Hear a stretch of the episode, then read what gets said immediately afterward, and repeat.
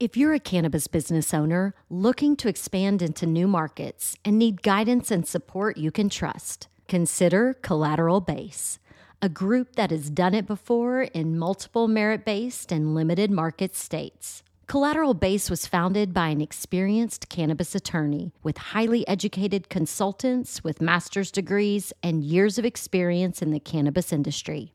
The Collateral Base team is confident they know cannabis licensing better than any of their peers.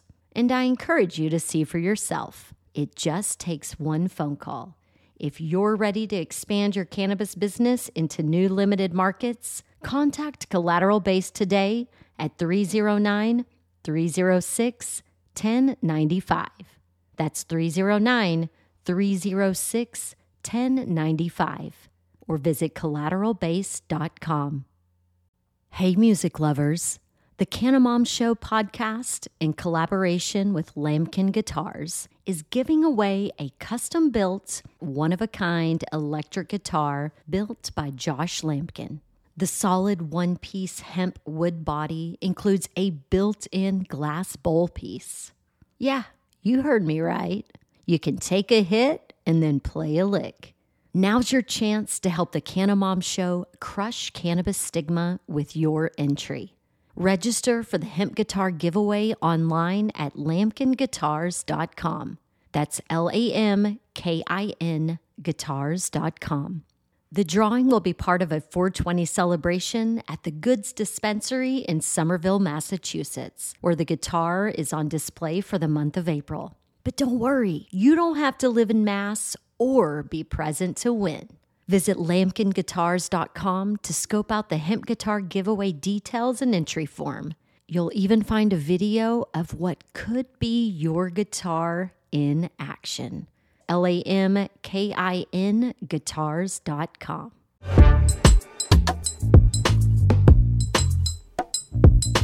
Ladies and gentlemen, boys and girls, welcome to another episode of Everything is Personal. And today I have a very special guest, a dear friend, Dr. Jennifer Anderson, who's a physician and a cannabinoid specialist. And we've been trying to do this for a while, so I really th- thank you for your time. I know you're super busy and grateful to have you on. Thanks so much for having me. Well, so where are you joining us from? I'm joining you from Winnipeg, Manitoba, which is right in the middle of Canada, right above North Dakota. It's pretty cold there, right? It does, although right now it's in Celsius, it's plus 40 today. Oh, it's hot. Wow. Yeah. So, Joe, where did you grow up? I grew up here in Winnipeg. Um, I grew up actually, I'll, that's a whole different story in itself. I'm not sure how much you want me to go into, but um, go into it. I want to. I want to learn. Yeah, I want to learn more about you because we were talking previous uh, to this about you know, you get on these, you get on the circuit of uh, interviews, right? So I, I do podcasts and I, I do talks, but it's like, it, it's an interesting story because we both know Dr. Ethan Russo. So one time I walked up to uh, uh, Ethan at an event I think we were speaking at, and I was talking to him and I was asking him about his experience with cannabis. And he's like, nobody ever asked me about mine. They only want to get my advice for them. Nobody asked. So I'm like, you know what? Let's start talking about people as as people instead of them just uh, you know talking heads about this is how I practice medicine. This is what I do. Uh, you know, CBD, etc. So let, let's learn about Jen. Absolutely. I don't think that my actual story has really been shared at all, actually, and it's very um, it's very personal um, I actually grew up on welfare with a single mom um, in government housing. And, you know, growing up, I never realized how much that would influence my my career or what I did with my life. And as a physician, when I look back, I think that um, that experience colors everything that I do. Um, as much as my story with my son has colored how I practice as a physician, my growing up makes me connect with my patients in a completely different way and i'm actually super proud of that no it's that's it's an amazing story and i usually you know, I sort of have a, a similar story because uh, we immigrated from another country. My parents had like five hundred dollars in their pocket. Uh, my dad was, uh, you know, master's degree engineer, and they had to take these odd jobs to get by. And we, we lived in some uh, interesting places and all that. So I, think, you know, having that background really develops some empathy and uh, in in dealing with with people in general, and then also having the motivation not to end up in that place yourself and make sure that your kids don't end up in that. So yeah, I, I definitely can relate to that. So in your childhood, are, are, you do you have any siblings? I do have step siblings. Um, so both my mom and my dad had uh, kids after me, and so each side is step siblings. Um, so I, I, grew up with my mom until I was uh, in my early teens, and then she got married. But uh, during that time, you know, as it sort of relates to cannabis, um, you know, I grew up around drugs. you know, it was, I didn't even know cannabis was illegal because everybody had it, right? And this is way back in the 80s in Canada. Um, you know, my best friend, her mom uh, died of a heroin overdose. She came home from school and found her dead. Like that was my kind of my circle, you know, and and from a day to day, just day to day, there was just drugs and alcohol everywhere. Um, I grew up around a lot of uh, people that were just on social assistance. Um, and, you know, fortunately, you know, I was sponsored into a small private school. And, you know, I never really knew what the value of that would be. But I think that really put people in my life who were other mentors and, and sort of parented me because um, it was a very small group. Um, and and they really helped me see other things. I got to go places. I got to even like to Mexico. We went on a mission trip and things, right? And so I got to see mm-hmm. the world, and I got to see the world outside of my circle uh, that I was growing up in. So when when your mom got remarried, uh, how was your relationship with your stepfather? And then you all automatically got step siblings uh, immediately. How did, how did that work out? Um, so my mom actually had kids after uh, she got married. So I was, oh. I believe, 12, I want to say. I mean, I have, I'm 41 now, and my sister just turned 23. So I do have three siblings that are much younger. Um, my stepdad is amazing. Um, he's always been super supportive. Um, you know, I, uh, both my dad and my stepdad, I'm very close with. So it's turned out very great. Yeah. So, when did you realize you wanted to be a doctor? I knew I wanted to do something in healthcare. I think when I was in grade eight or nine, when you start learning about biology and the human body, I remember learning about the heart and thinking right at that very time, oh man, if I could do a job that revolved around, you know, um, physiology or anatomy, just I was super interested. I was one of those kids who went to the the bookstore and bought the anatomy coloring book, and I would night I would color the book and memorize the bones and different things. You know, I, it was kind of geeky, but I liked it. You know, and so I didn't really know what I wanted to do. I babysat for a family where the mom was an emergency nurse. And so she brought me with her to work on Bring Your Kids to Work Day. Um, and I found that was super helpful because I got to see things I wouldn't have otherwise seen. Um, and then, you know, that ended up uh, making me very interested in healthcare. I actually initially went into nursing.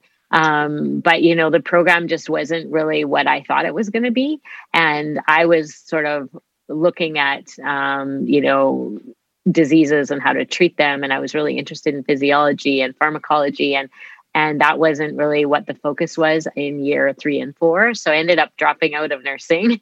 I always joke that i'm a nursing dropout. And then i just i ended up finishing up a science degree in microbiology and uh, zoology. Mm-hmm. and then i ended up um, applying into medicine um, and then the rest is i guess history So zoology, did you have thoughts of being a veterinarian at some point? Um, I definitely crossed my mind. I think the all the courses that were the physiology courses and that actually just fell under the zoology. Um, so that's sort of where that came from. um, yeah. So and then uh, you went to school and uh, you got married and uh, had kids right? Uh, do I have that timeline? Absolutely, correct? yes, yes. So I did my undergrad. or is it to have kids and they get married? I, I wasn't sure. No, I actually got married when I was 19. Um, you know, my family actually moved out of Winnipeg, and I was kind of on my own. Met somebody, you know, decided that first, you know, to get married at that time. Um, ended up doing my undergrad, and then I had my daughter, and I did med school, and then in residency, I ended up getting pregnant with twins. And so um, I sort of did everything at the same time. Wow, that's uh, that's a lot of work. I'm sure that took a, a toll on. First of all, that's a lot of work in general in a marriage. Like you know, be married and being divorced and understanding what it is to take care of you know having a kid and uh, you having uh, one daughter and then having twins, and then you discovered that something was off with uh, your son, or like if you can yeah. describe that experience a little bit. Yeah. So when I was pregnant with the boys, um, I was in my first year of family medicine residency and ended up just getting really big really fast. And it's a kind of a long story, but um, at 20 weeks, I had a fetal assessment that showed that I was stage three of twin twin transfusion syndrome, which basically means identical twins. They share a placenta, and the blood was all being shunted to one of them. And the other one was basically almost dead. So that day, they basically gave me the choice to terminate the pregnancy um, or to um, leave it and they probably one would die and the other one would probably have a stroke um, you know when the other one died just because of the blood um, pressure difference uh, when the one died. Or i could fly to toronto the next day and do a cutting edge procedure um, where they actually um, do intrauterine surgery and they use a laser to um, burn all of the blood vessels that cross um, the placenta. So to try to divide the twins, basically, um, from the blood work um, perspective, uh, blood vessel perspective. So um, we decided to go the next day. We went back to the hospital. Both twins were alive, so we hopped on a plane, and then we were in Toronto uh, with Dr. Greg Ryan, who was amazing, and he basically saw us that night. And the next morning, I was in surgery with him. Uh, they did the surgery and they were actually pretty amazed that Nicholas made it through.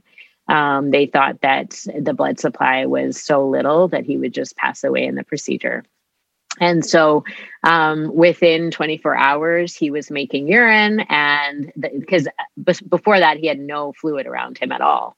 Um, and so all of a sudden there was fluid around him and things were looking you know much better um, you know we did go through uh, ultra, uh, fetal assessments every week um, to see how they were doing. They thought everything was fine. Um, you know, there was no evidence of any um, complications from the surgery. Um, I did have them at like 34 weeks.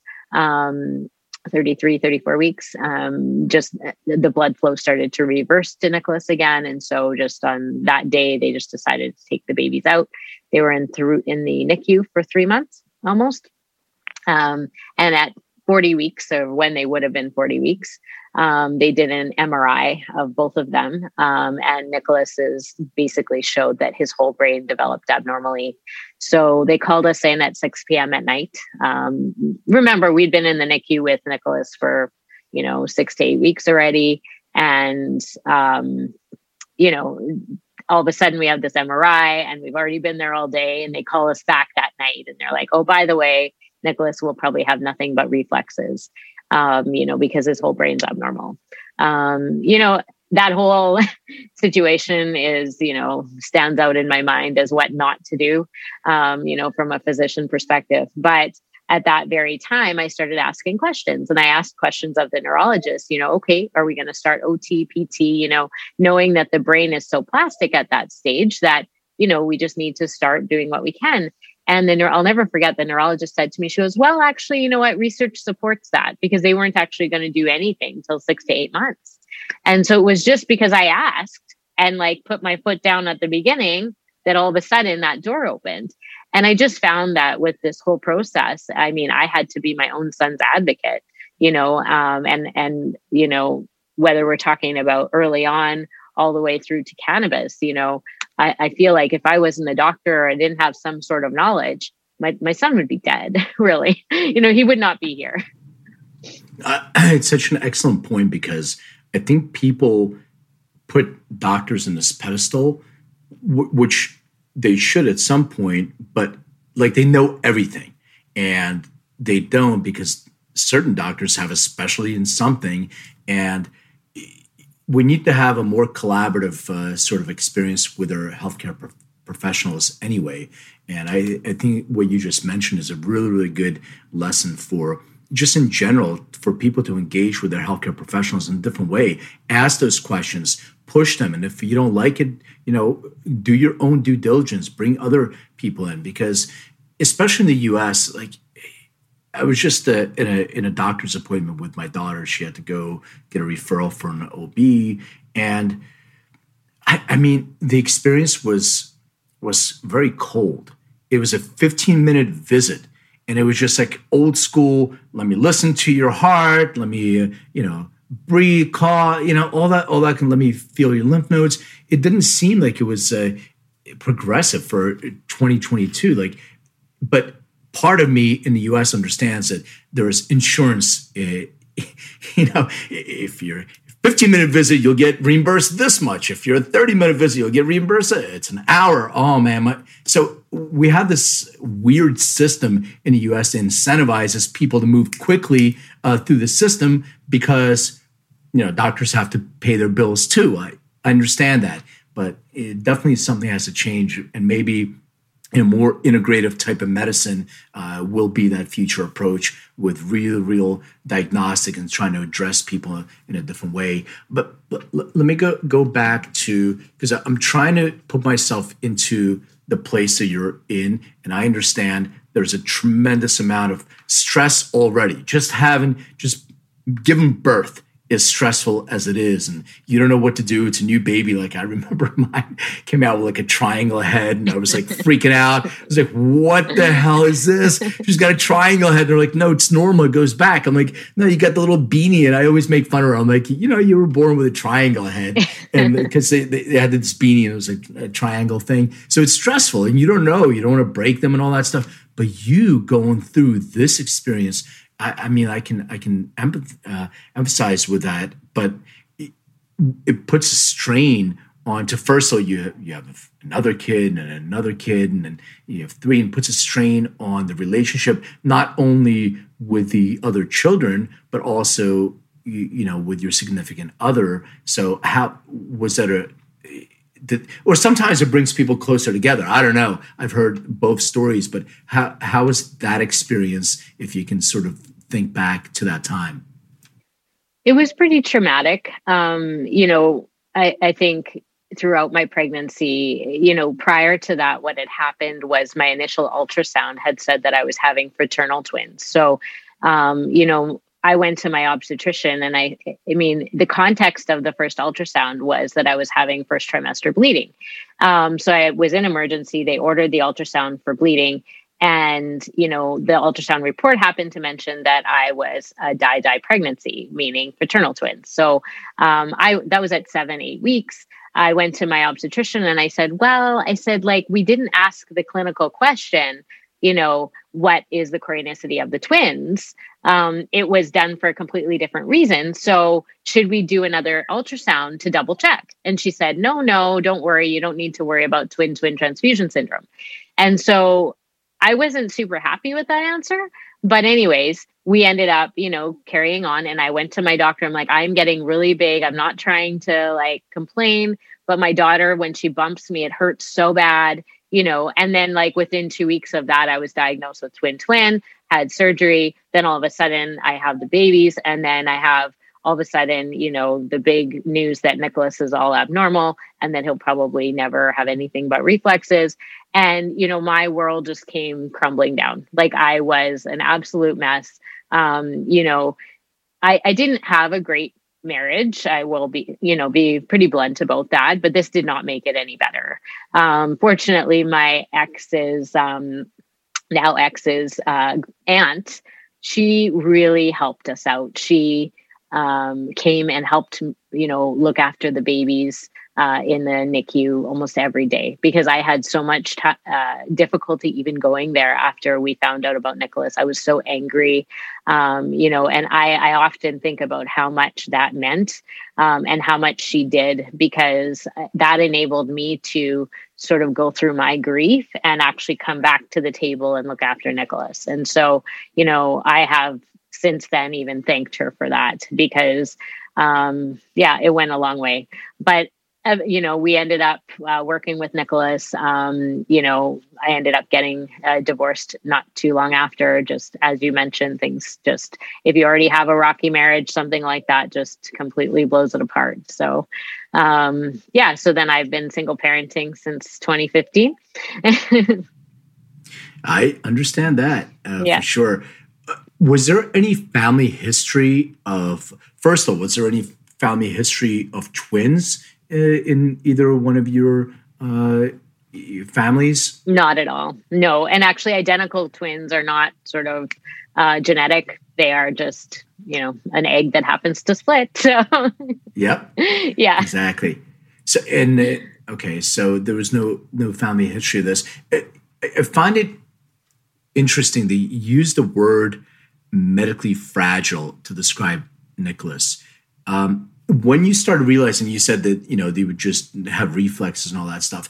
When at what point did you realize that it, it's yes I, I, really like that terminology medically fragile. I, I don't think i've ever heard that before. But at what point did you realize that it was more than just reflexes and there was something here that you know maybe that's a pattern but something you can work uh, with and, and start to diagnose what really is going on well, I mean, as you are aware, like when you're when you have a baby, there's not a whole lot of things that you can uh, that is outside of reflexes. I mean, whether it be eating or you know, lots of the th- the things that they do are reflexes. So as Nicholas got older, and you know we're talking started um, you know hitting some milestones. You know they were delayed compared to his brother.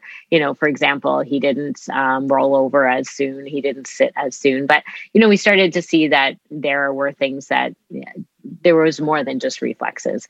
And i think a huge learning uh, opportunity there, especially when I talk to residents and med students, because I, t- I teach in the faculty, is that you never look at a brain and know the outcome, right? Like the brain, the MRI, uh, the CT, that's a, a, picture of the brain. You know, gives you maybe an idea of, of what parts of the brain are affected, but you can never ever say that means that the child is going to not do this or do this, right? So, and I feel like a lot of the families that I work with, you know, they they don't know that, and and knowing that makes them gives them so much hope because you can work with these kids and you can they can do things usually that they never expected because because you've given them the opportunity um, instead of just assuming they can't do anything um, so with Nicholas, we just pushed everything, um, you know, and he ended up walking late. Um, he never ever uh, was able to talk.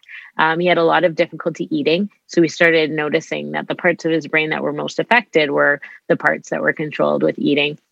And then he started having seizures. Um, he actually started having seizures really early on. But, you know, another frustrating thing was that it wasn't picked up. And, you know, I, I would go back to the neurologist and say, I think he's having seizures. I think because this was something that we could potentially expect. You know, he would go to bed and he'd be getting up at the same times at every night, vomiting um, and shaking, vomiting. Um, you know, and I finally I was in emerge one night and I was looking up like night seizures and things, and I found something called electrical uh, status epilepsy and sleep and actually went to the doctor. I'm like, is this something that he has? Oh, no, no. You know, I asked for some lorazepam because we were going to go to Florida. And I said, like, you know, I don't want to end up in a in a hospital in Florida. I'm I'm pretty sure he's having seizures.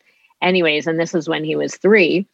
Um, and the neurologist says to me, she goes, Jen, I have never diagnosed him with seizures. These are not seizures.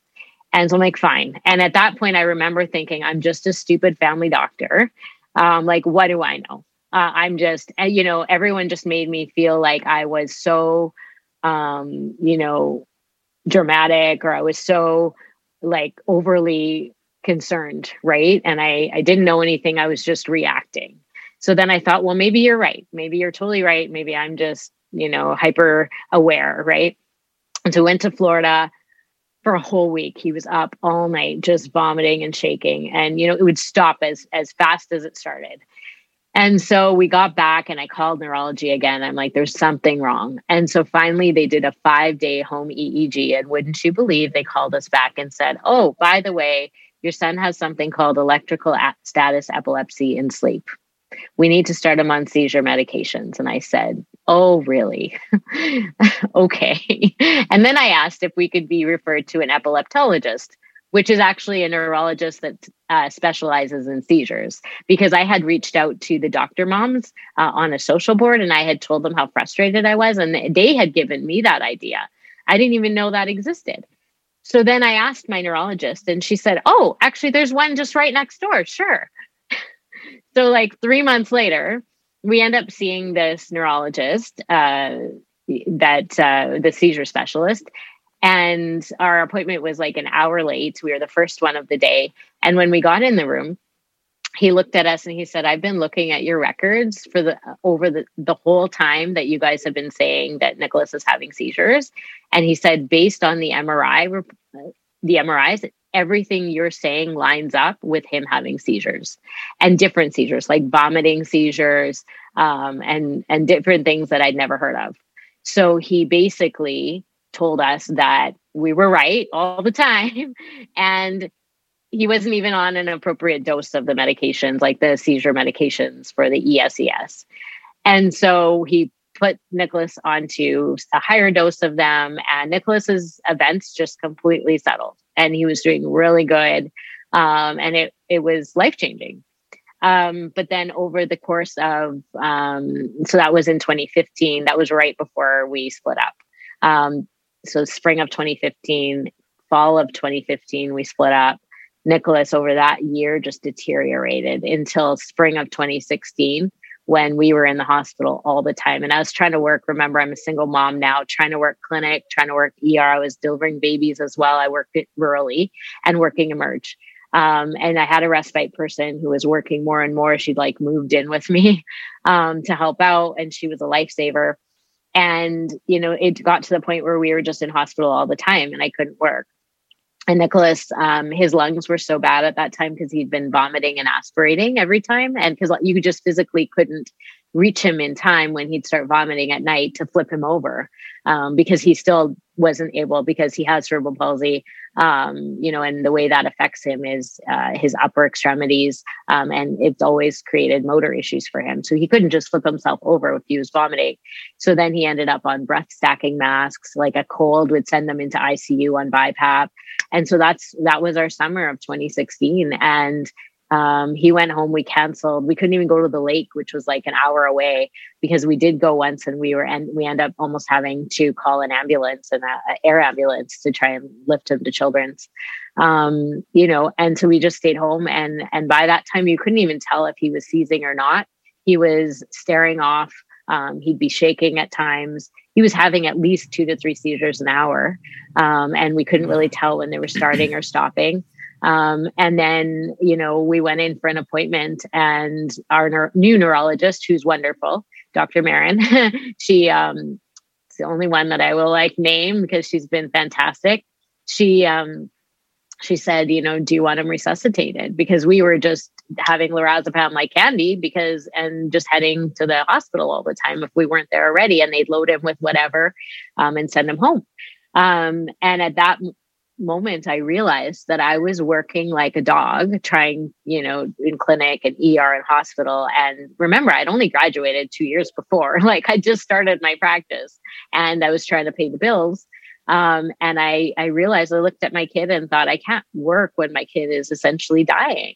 So I went to the owner of the clinic, uh, or, and I just quit. so I can't, I can't work. So I had two weeks to close my practice and on my i had a personal blog um, you know just from the twins and the surgery and all that kind of stuff. And i put a little post on there saying that i was really interested in trying cannabis um, because at that time i had seen the Charlotte Figi story. Um, and I talked to my neurologist who said basically that you know she thought she trained in the in the states and in some of the centers that were running the Epidiolex trials, And she said, I think it could work, but I can't help you. You need to find someone who can. And usually it's family doctors because they're, you know, more flexible, but she couldn't even help me find one. Um, and so I put on on my uh, social blog that I really wanted to try something. And one of my like old time friends from when I grew up, she messaged me and she said, I have some Charlotte's Web. Do you want to try it? Like it's not working for my son. She tried it uh, for something else. And so that Friday night, I went to her house, paid like 200 bucks for Canadian, right? for this little bottle of Charlotte. That's like $5 US, I think, right? Probably, yeah. yeah. I, I still, I still have to order it. I have an exemption from Health Canada and it goes from like I don't even know 700 US to 1100 Canadian. um, but yeah, I, I gave him one drop that night. I didn't even think it was going to work, and I mean, the first night he just slept the whole night. One drop. He was he was little. I don't even know, 20 pounds or something. But um, yeah, and then the next day he, you know, he had seizures in the day, and you've probably heard the story. I, I've shared it often, but over that weekend he slept every night, and by the Monday he was a different kid, and and then of course yeah that's the the next part of the story really well, well so you know this is early on and you know this is prior to canada being legal and all that was there a stigma associated with like i guess it's a twofold question within your entire family first and then outside being a doctor and administering you know the evil cannabis even though it's only cbd but i think the knowledge was really limited at that time. Did you have any stigma associated with the with you doing this? I did definitely uh, within my physician colleagues and my friends. Um, my personal family, like my mom and my stepdad, I think that they were a little bit, you know, on the fence about it. Grew up in a real good Pentecostal family, you know, didn't touch anything, drugs or yeah. alcohol. But, um, you know, I think they really were open minded. At that point, they knew that Nicholas didn't have much. Um, there was no options. Um, and so they thankfully were uh, pretty open minded. Um, I did have a lot of family that sort of um, decided, that, you know, divorce breaks up families. So some of my personal, you know, aunts and uncles who decided that they wouldn't want anything to do with me. And so um, you know, I, I, lost a lot. I, I did a lot on my own. I was really, really isolated at that time, um, which was good because I could just do what I felt was right. I didn't feel like I had to answer to anybody. I was just living day to day, trying to keep my son alive.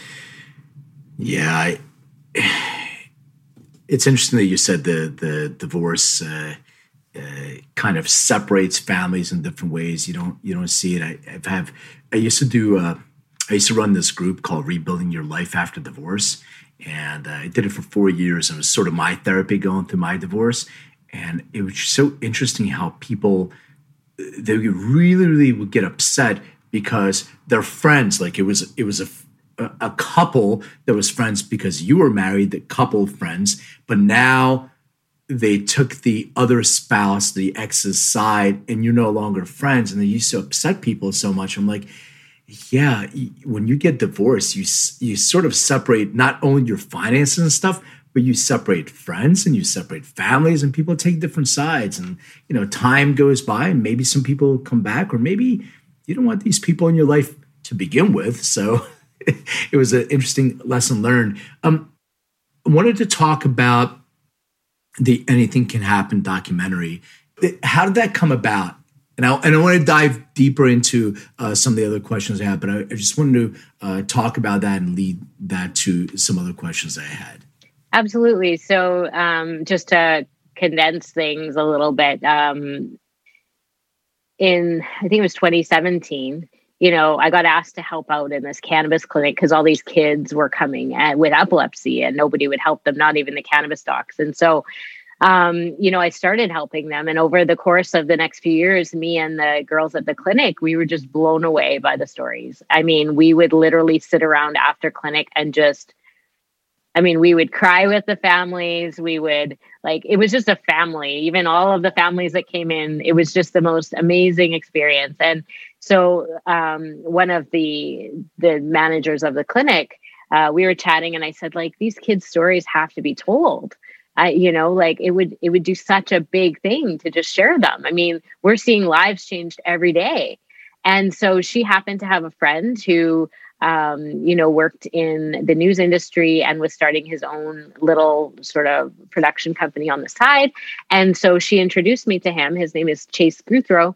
And we went out for beers. And I, I didn't really know what was going to come of it. I told him about my son and my practice at the time and what we were doing and all the amazing things we were seeing and I didn't think much of it. And then I, I, we went our separate ways, and he came back to me, and he actually had uh, independent funders that were willing to um, put up money to do a documentary. And personally, he had actually worked as a respite person.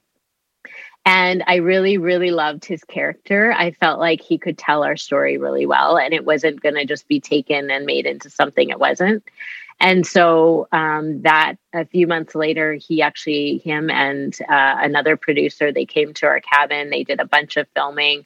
Um, and that's how we got most of the footage. And then COVID happened, and then we ended up having to, to um, finish it up after COVID. So it was supposed to be a lot bigger than it was. But at the end of the day, we got uh, most of our story and three other stories.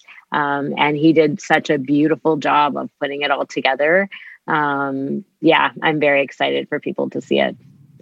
So if anybody's listening in Hollywood, uh, please reach out to uh, Jen to uh, get this uh, get this wonderful film that needs to be seen out so many more people see it because it's it's definitely a story like we we know about Charlotte you just mentioned, but people need to understand that I think there's a lot of you know there's videos of uh, there's a video that goes around uh, social media with this uh, the gentleman has Parkinson's and he's you know he's got shaking really bad and he consumes can, uh, cannabis and and he stops. Like people need to really see the visual. We can talk about all day and there's trials and there's research but i think when you see it firsthand i, I think it's an extremely effective tool to let people uh, you know really connect to the the journey that you're actually going through. Absolutely. Um, i actually think that this is very a, a unique story in that it's a physician so I'm having mm-hmm. to struggle with with cannabis and my child and what I've been taught and a child that's dying and trying to put the two together. You know, essentially I have to choose my child over my career, which actually ends up doing okay um, in terms of, you know, my career, but it could have completely destroyed me. Um, you know, and that's a really hard place to be. And I think coming from that perspective, you know, you talked about how you um, had this this group and that was therapy for you. What i noticed was that working with these families was therapy for me. It helped me get through my struggles but then i realized that i was doing the same for these families. They all knew my story. They knew i was in the same boat as them and we were just all working together to help our kids. Um, and that's the difference with this documentary. Yeah and I, you exactly right and and it's a very unique story but in also it allowed you had to come out of your closet so to speak because either you're all in you can't it's very hard to dabble if you're if you're going to go into cannabis and be you know a doctor that actually recommends cannabis and and works with people who who need it uh, the some of the people in the in the community may be looking at you and and and pointing a finger. That's the cannabis doctor. You know, they're they're kind of hokey and all that stuff. So being able to come out of the closet, and especially now having having the movie about it, there's no going back in. When did you make this? When did you make this sort of decision that I am all in? It was I. It was a very definite uh, time period. I believe it was 2018 it was I was helping this one child um, with glioblastoma, and I'm not sure if you've heard this story before, but it was one of those stories that showed me that as a physician, I have a lot of power and I have a lot of influence, and if you try to use it for something positive, that it can actually make a difference. And so I had this child who had glioblastoma. It was the first time I ever helped a, a kid with cancer. Um, I had no clue what I was doing. I reached out to Bonnie Goldstein, and bless her heart, she helped me with this one. And I just decided, you know what, I'm going to help this child. and we're just all in right on this on this one and i, I was still kind of keeping to myself not really making it public with my physician friends that i was helping these kids and then uh, they came back and they were going to go on their dream trip that was in a, one of the european uh, countries and um, I said, Well, you can't take your cannabis out of Canada. And we had this child on high dose THC and CBD, and we just gotten him up there, right? And he was doing really well. And like within a month, they were going to go on their trip. And the family, I don't, I mean, they're so traumatized. You have to understand these families, they don't even know what's up and down. They've got this kid, cancer, nine month life expectancy, like everything thrown at them. They don't remember anything. And so I just felt horrible. Uh, but I knew that this child, if he went off of cannabis, I didn't know what was going to happen. Maybe the tumor would just explode.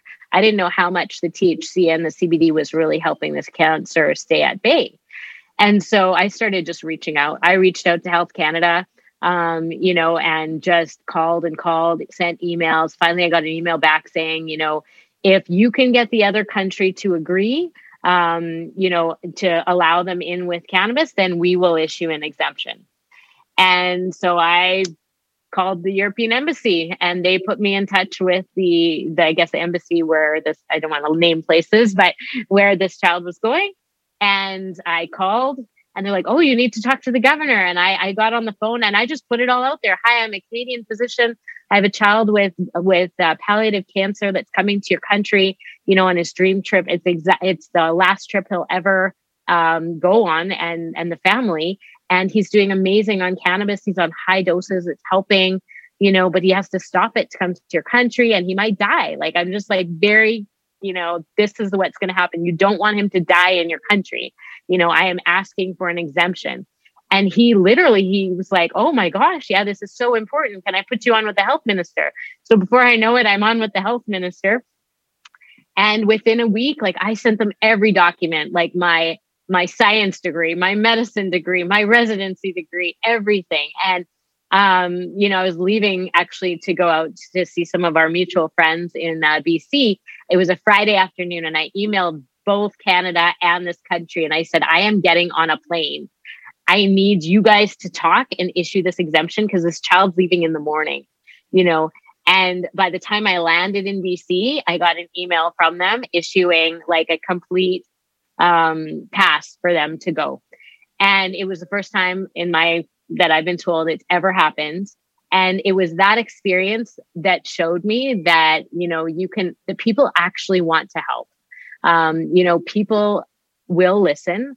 And, you know, when, when they're dealing with children, you know, people, people will listen, you know, and you can change things as a physician. So when you ask me when, when specifically I was all in, it was after that experience. I I remember thinking I am all in. This is what I do now.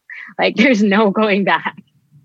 Yeah, I, re- I remember you, you telling uh, the story. To, I think we were with Chris Spooner at, at the time, Dr. Uh, Chris Spooner as well. So I remember uh, sitting down, you you telling that story, and, and uh, just for the audience, uh, uh, Dr. Bonnie Goldstein is a medical is a, a pediatrician who specializes in uh, cannabis and and with uh, with children in the U.S. So just wanted to point out because you mentioned Bonnie's name, uh, who we both know really well. It was you mentioned something in terms of power. And this is the one thing that I think is really frustrating for people because you being a, a doctor, uh, people they want your you know your degree and you have that power to open doors and have that conversation. But the general population because you know i deal with people who need cannabis for whatever conditions they have they don't have the same power because they're not medical professional and looked at as serious. Oh you know it's it's cannabis it's uh, you know it's a schedule one in in the us and all that other stuff. But having advocates like you I think is extremely, extremely helpful for people to understand that they have somebody that can advocate for them. And it's a really important role uh, that you put yourself into, not only, you know, helping uh, patients as, as you do, but also being that advocate that people will listen to. And being public about that. So we need to encourage more healthcare professionals to do the same thing, to join and and be that advocate for their patients, uh, even even if it's something that is uh, you, you know it doesn't have to be epilepsy, it doesn't have to be uh, cancer, but what about you know if people are consuming cannabis to help them sleep? You know, not getting good quality sleep can create all kinds of uh, challenges. Why does it have to be a specific disease? So, you know, having that advocacy is, is really, really important. The other thing that I wanted to ask you is about, you know, being in Canada, uh, cost. Like we were just talking about, you know, paying X amount, whatever it was in Canadian dollars. Uh, but is there a plan or are there organization or something because people need to be on this medicine ongoing basis. We have insurance that covers you know medication that goes to the fda and that's approved.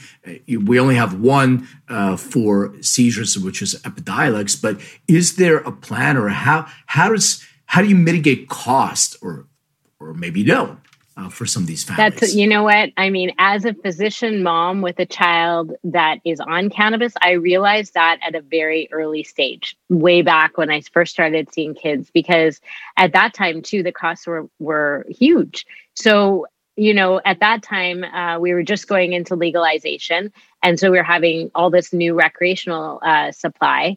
Now, in Canada, you actually have to be on the medical, which means you need a physician to give you the authorization for the medical. Um, the medical is more controlled, the products are more or less variable. Um, and they have to have a ton of licenses to even uh, sell them. So um, that's sort of the difference. But early on, I started cold calling companies actually. And so I would escalate my calls. So there was one company, um, there's about 800 companies in Canada, but there's some big ones. So Spectrum Therapeutics was one of them at the early stage, them and CannTrust. And, you know, they were coming out and soliciting uh, uh, physicians at different clinics. And I started just asking them, I said, look, I have these kids. If they start on it, it is not fair to deny a child cannabis just because they can't afford it. And I started seeing that families couldn't afford it and they'd come in and we'd talk about it. I'd be ready to start it with them. And then the cost was prohibitive. So I would just phone I, and I'd say, I have a child with epilepsy. This is their last chance. Can you please discount the product? And so um, that led to um, Spectrum being the first company uh, to give 20% off. And then a lot of the rest of the industry over the years just kind of started doing the same. Um, but in the last few years, I've been able to connect with not only them, but uh, um, Tilray, Astora, like lots of the other companies. And they uh, are becoming way more competitive and they've um, even just a couple weeks ago, another one has committed to 50% off for every child in Canada. Um, you know, so those types of things are what I've done. I've written letters to insurance companies. Um, I've tried to really um, just find any way for kids to be covered well, you're a badass. There's not not a lot of people that'll, take the time to do that, but it, it's it's so important, and I I, I really want to emphasize this because when people need cannabis as their medicine, it's expensive, and actually one of the reasons why we even started our company because we started doing research on. It takes four to seven times to find what formulation works for you. And if somebody has like an adverse effect uh, event right in the beginning of their journey they may be hesitant to try again. So you know having that that experience is important. And now it'll save you money because you don't have to go through that four or seven times. But still, when you found what works for you, and the average cost of like cannabis tincture is somewhere around sixty dollars US, maybe it's more. I don't know. I'm just uh, kind of guessing on a number. Now you have to do this sometimes uh, over time more and more and more. And there's uh, you, you, know kids build a, people build a tolerance to it too. So you have to increase dosage. So now you're starting with one drop. Now you're going through a full dropper. And it, it does become cost prohibitive. I think until you know people realize either the companies themselves the msos uh, or the bigger companies either they have to have programs in place for hardship or we got to start getting this uh, covered even if it's not a uh, you know an FDA approved drug uh, like Epidiolex, maybe there's uh, programs in place that can help people uh, on the government side as well. So I, am glad you brought that up because it's a huge, huge obstacle for people. I talk to people all the time uh, about you know, and they were saying it's it's cost prohibitive. Not mm-hmm. everybody can uh, can afford to be on this uh, regimen protocol. Uh, wanted to ask you one question. You're talking about CBD, uh, but you know, which is which is non-euphoric, I guess, uh, version of uh, phytocannabinoids. What about THC? What are your thoughts on that? And there's a tremendous amount of controversy. Obviously, you know, we talk a, a lot about uh, THC in kids, but there's so much controversy. You bring that up to people, and people are like, "Oh, uh, you know, I don't want my kid to be stoned." Do, do you run into some of those obstacles, and how do you overcome uh, that? Absolutely. Actually, the two questions that I always get asked are Do kids smoke it? And do they get high? And I say no. um, so, you know, that just goes to show how much education we need, we still have to do. But um, in terms of THC, so Canada actually has not put in legislation where THC has to be removed. Uh, where I, I, understand in, in the US, you have a lot of products that don't have any THC in it. So um, families are always concerned about that, but I always say, no, that's fine because we actually know that THC plays a role too. And, um, you know, a lot of times uh, the amount of THC, although it's low, it adds up as you're dosing the children higher. So these kids, for example, are on what 100 to 300 milligrams of CBD, and if you have a one in 20, um, so five milligrams per 100 ml or a milligrams, um, that ends up adding up, right? Um, so I definitely know that the full spectrum products that include other cannabinoids, terpenes, THC work way better than um, the ones that don't. Um, we've we've shown that in just anecdotally, but I know it's in the research now too. um, oh, yeah, hundred percent agree with you. Uh, definitely, and then obviously we need to do more research and all that stuff, and uh, but we're getting there uh, for sure. Um, what are some of the biggest obstacles you have to deal with uh, these days in, in, terms of you know getting uh, getting the medicine to the kids and then expanding the practice and, and being that advocate who you are I think there's still a lot of education to be done to other healthcare providers. Um, I recently did a talk for the family medicine conference here. Um, I always make myself available. Most of the things I do are for free, you know, because I'm all about education and advocacy. And if that means I go and, and do a talk here or there, I do it. Um, because I was given 15 minutes to talk at this family doctor conference. And I thought, what on earth can I say in these 15 minutes? You know, because I still get a lot of hate from my colleagues, you know, a lot of people that, um, you know, I run a consult based practice. So physician people, and I see adults as well. So people will go to their doctor, ask for a consult, and then I will help their doctor with the cannabis uh, portion of their their uh, medication. So, um, you know, at this family doctor conference, I thought, you know, these family docs need to understand that there's a role for this, right? They don't have to do it. They don't they don't even have to touch it.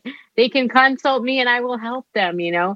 So I basically gave three types of patients, you know, your mom with fibromyalgia, your your grandpa that's dying of of some sort of cancer and your child with autism, right?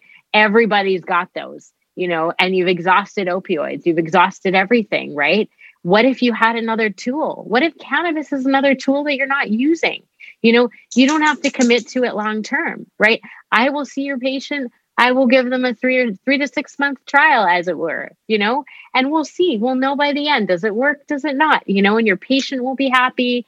So I've started to really try to educate other physicians because I feel like that's still a huge barrier um, you know, to, to people getting care. And I've also noticed, even from my own experience, that once your child is on cannabis, they're almost written off by a lot of healthcare professionals. I hear it over and over again, and it makes me so angry. I actually just had a conversation with this with my own neurologist, who's great, but just saying she wanted to refer us to another um, uh, province uh, to see another an epileptologist just to try to track some things that Nicholas is going through. And I said to her, I said, I will not see another doctor unless they are pro cannabis. I said because I am tired of talking to doctors who the minute you say cannabis, they pretty much push you off their slate. They want nothing to do with you, and your whole care is affected only because you want to put you want to keep your child on cannabis.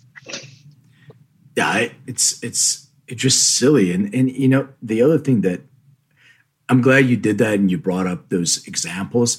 But it's unfortunate that we have to talk about cannabis as a last resort. Like you've exhausted everything, now you go to cannabis. Maybe, maybe not uh, go to cannabis as last and avoid opioids uh, to begin with. Maybe that's uh, an option, but uh, hopefully we'll get there at some point. I, I know Germany in their program uh, for their their medical program, they actually have to try something else that didn't work. So it's one type of uh, protocol that wasn't effective. Now they can try cannabis. So maybe that's a model that we can start looking at uh, also or maybe just use cannabis as one of the other modalities here's a choice for you uh, i wanted to ask you one more question about uh, you know the, the, way you, you practice or just in general is there or do you look at drug interactions as well because some of these kids uh, you know take other medications. So drug to drug uh, you know obviously we, we have that as part of uh, what we do in our test but drug interactions because there are uh, you know inducers and, and inhibitors of uh, different medications when you consume phytocannabinoids and also dosing uh, because we've always been taught the whole thing of low and slow in the green book milligram per kilogram weight but you know looking at metabolic function it doesn't make any sense it's funny because uh, i tell this story a lot because um, my business partner eric who uh, you met he's a physically larger guy than me but if he and i consume the same amount of uh, phytocannabinoid thc will have completely different experiences because he's a slow metabolizer and I'm a normal metabolizer. So 25 milligrams for me is okay, but for him, he's like off for two days and has to recover from that. So uh, yeah, so I wanted to ask you those uh, the drug interaction and sort of dosing question. How do you go uh, about approaching that those things? Absolutely. Actually, way back when I first started seeing kids in 2017, I pulled every paper I could find. There was actually one on drug interactions. I don't have it on me. Um, and then all the, the stuff from Israel.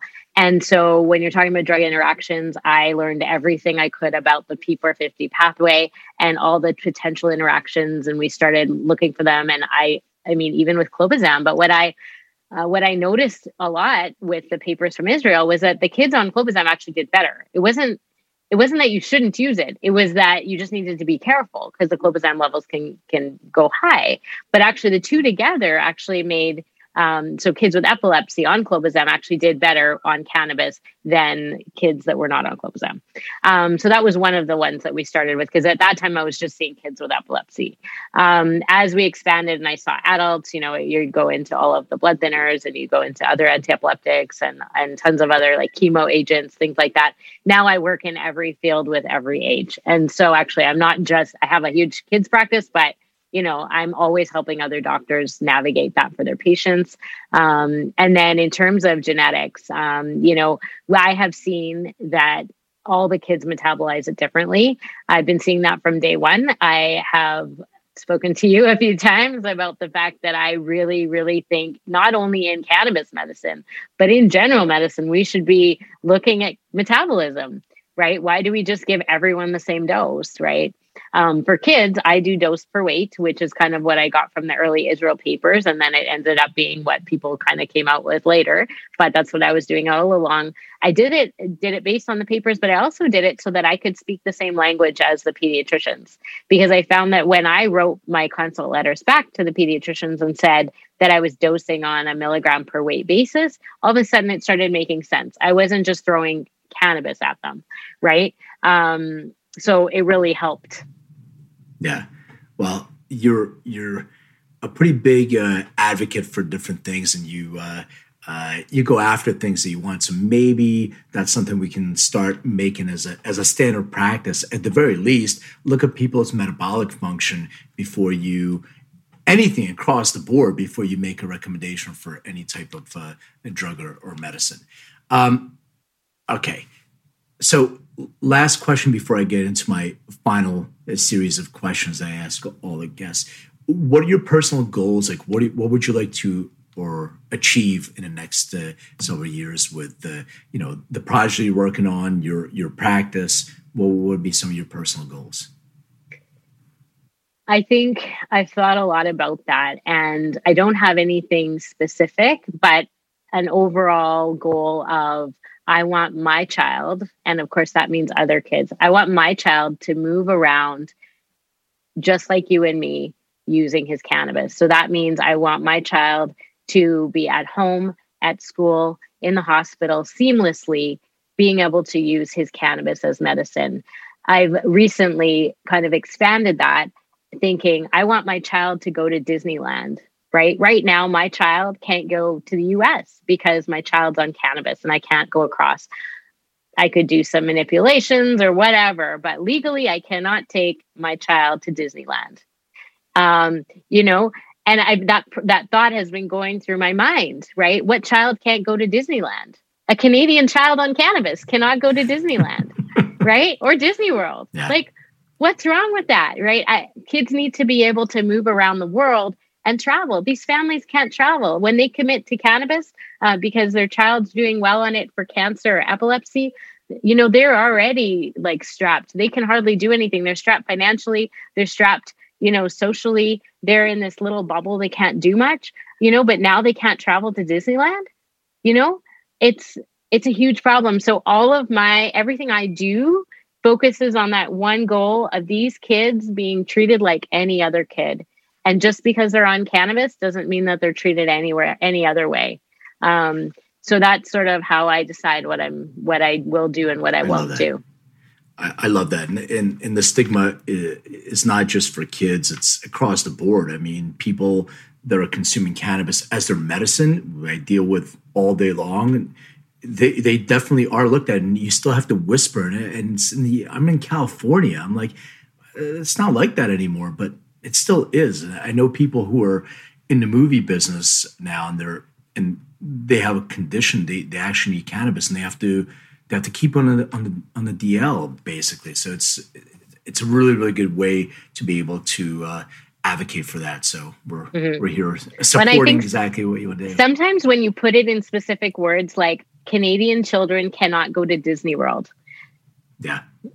Like it gets people's attention because it's so true and that's so wrong, right? So sometimes I think we should just, call Disney. I think we Let, should. Let's call Disney and, and tell them let, let's. you say, hey, you're missing all these kids that are coming from Canada. They're gonna, you know, in the happiest place on earth, and they can't visit. Is there anything you guys can do? Absolutely. Yeah, give a call to Biden. Absolutely. you know, I mean, Tracy Ryan was just talking to Biden like last month. I know. Yeah. I know. You know, and she mentioned it to him. and what what what's really neat is that these people actually care. They really do. It's these policies that are standing in the way. But the way to tra- to change policy is to start speaking this language and to start really putting it down to where it matters, right? I have kids with cancer who just can't travel, right? Like I can get them to a European country. You try to get them to the States? Absolutely not. Yeah. you know, so yeah, it's crazy. It's crazy, but it's a definitely, definitely a good way to uh, make people visualize and hit them over the head with it. Can't travel, can't go to Disneyland. Okay. You ready? Yes. Please describe your first experience with cannabis. oh, man. this was before my son needed it. Um, I have a family member that makes rather good cookies. And me and one of my colleagues uh, were out with my family, and you know, she made these cookies, and we thought, how bad can they be? Like, they're just cookies. And so me and well, me and my and my colleague, we both had half a cookie. My brothers, thank goodness, they were there. They're like, we're just gonna watch you. We're just gonna make sure you're okay. We're like, we're fine. Anyways, I don't even know when but you know, I, I, guess we laughed a lot. We thought it wasn't affecting us at all. So we decided we just each have a whole cookie. so the next day, yeah, we heard a lot of stories and that. And so that was my first experience. and and that was actually an experience where I had all these bodily sensations I've never had before. I was at the point where I was like, oh my gosh, when is this going to stop? And actually, fast forward probably a year later, I was working in emergency and some guy came in and he was like, I'm having electrical shocks through my body. And his wife is with him. He's like, I ordered these cannabis chocolates for my wife for her endometriosis. And I thought I would be nice and try it first. And I looked at him and then I went, my head went back to my first experience with cannabis. and I said, you know what? You're going to be totally fine. I'm just going to give you some IV fluid. We just need it to wear off. Um, yep. you know, and you're going to be totally fine. Uh, that's so funny. I mean, I hear, I hear the edible experience at least once a day of different people. It's just a funny thing, and it, and it's not for some people because you know they can trigger a psychotic episode for certain people who are predisposed to that. And we've had that probably ten people in the last ten years uh, that had that, but it, it does happen to certain people. So well, I do uh, try a lot of different types of cannabis now because I actually found that that experience really helped me understand my patients.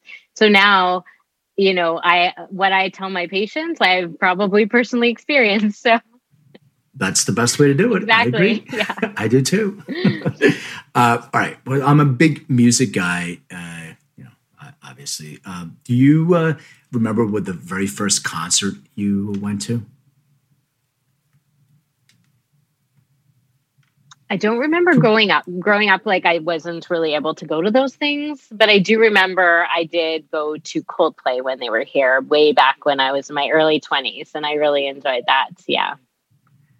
Uh, what about uh, like an album that you purchased or anything? Was there do you remember like the very first album that you bought? Yes.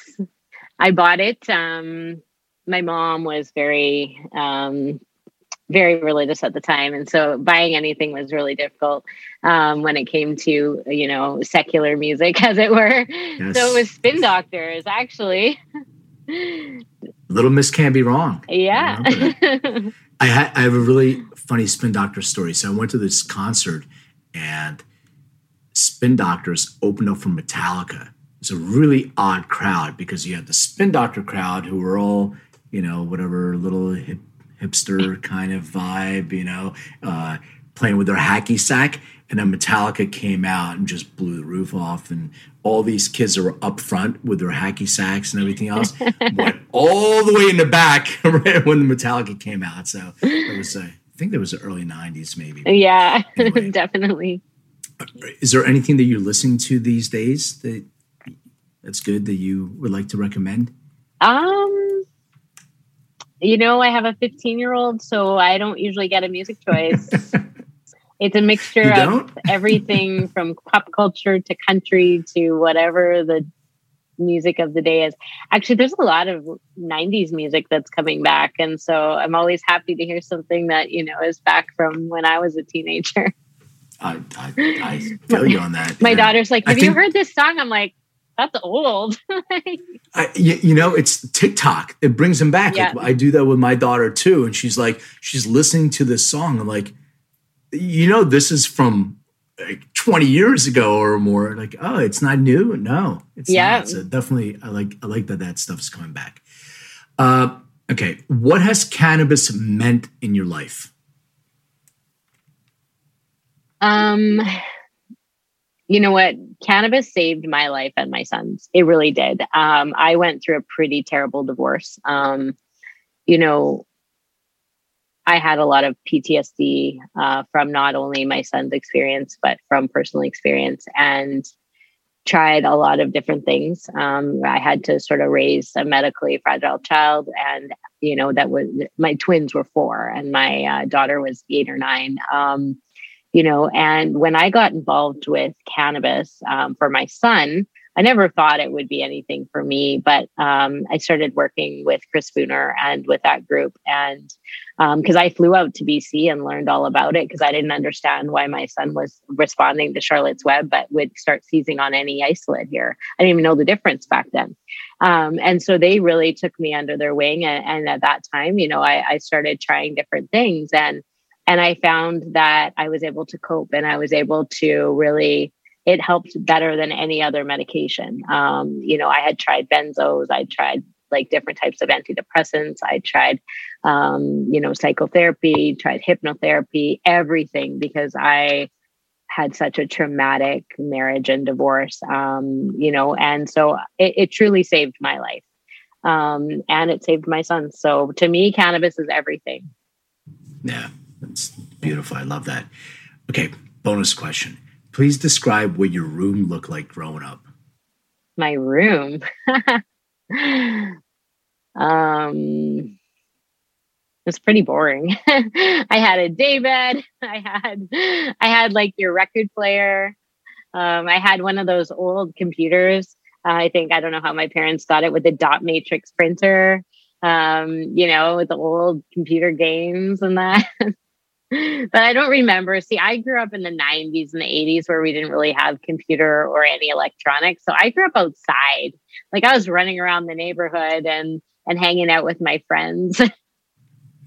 any any posters on the walls or like anything that's distinctive like that shows or are you interested in uh, like you know a certain music or was it like uh you know here's the teen heartthrob the you know just trying to i have to say the, the one that i like i was super young no you have to remember i was like 12 13 macaulay culkin there's no there's no was, there's no judgment here. Macaulay culkin, macaulay culkin was the thing home alone. there. Yep. Home alone had just come out you know.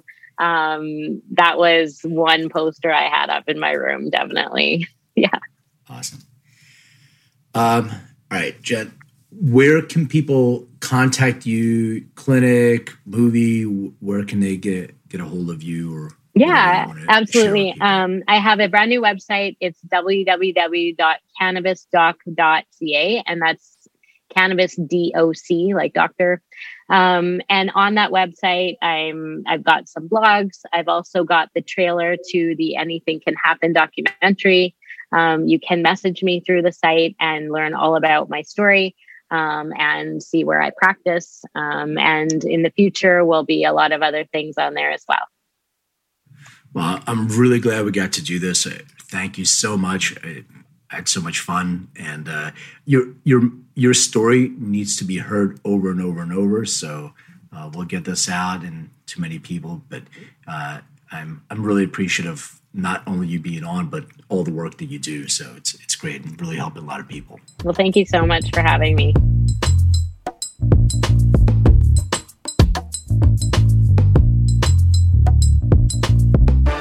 Thanks for listening to today's show. To check out more great cannabis podcasts, go to podconnects.com. Here's a preview of one of our other shows. Hi, my name's Kate, and I'm your host of the Pot Moms Podcast. I started the Pot Moms Podcast, well, because I wanted to end the stigma against using cannabis, specifically with moms, but also anyone who chooses to consume. I strive for a balance of humor and education, along with some pretty rad guests to help combat social biases that come with consuming cannabis. Kids are hard. Join me for regular podcast episodes packed with parenting hacks, real life stories, and of course, my favorite cannabis products. The days are long, but the years are short. So roll another J and take a deep breath. Keep blazing and stay amazing.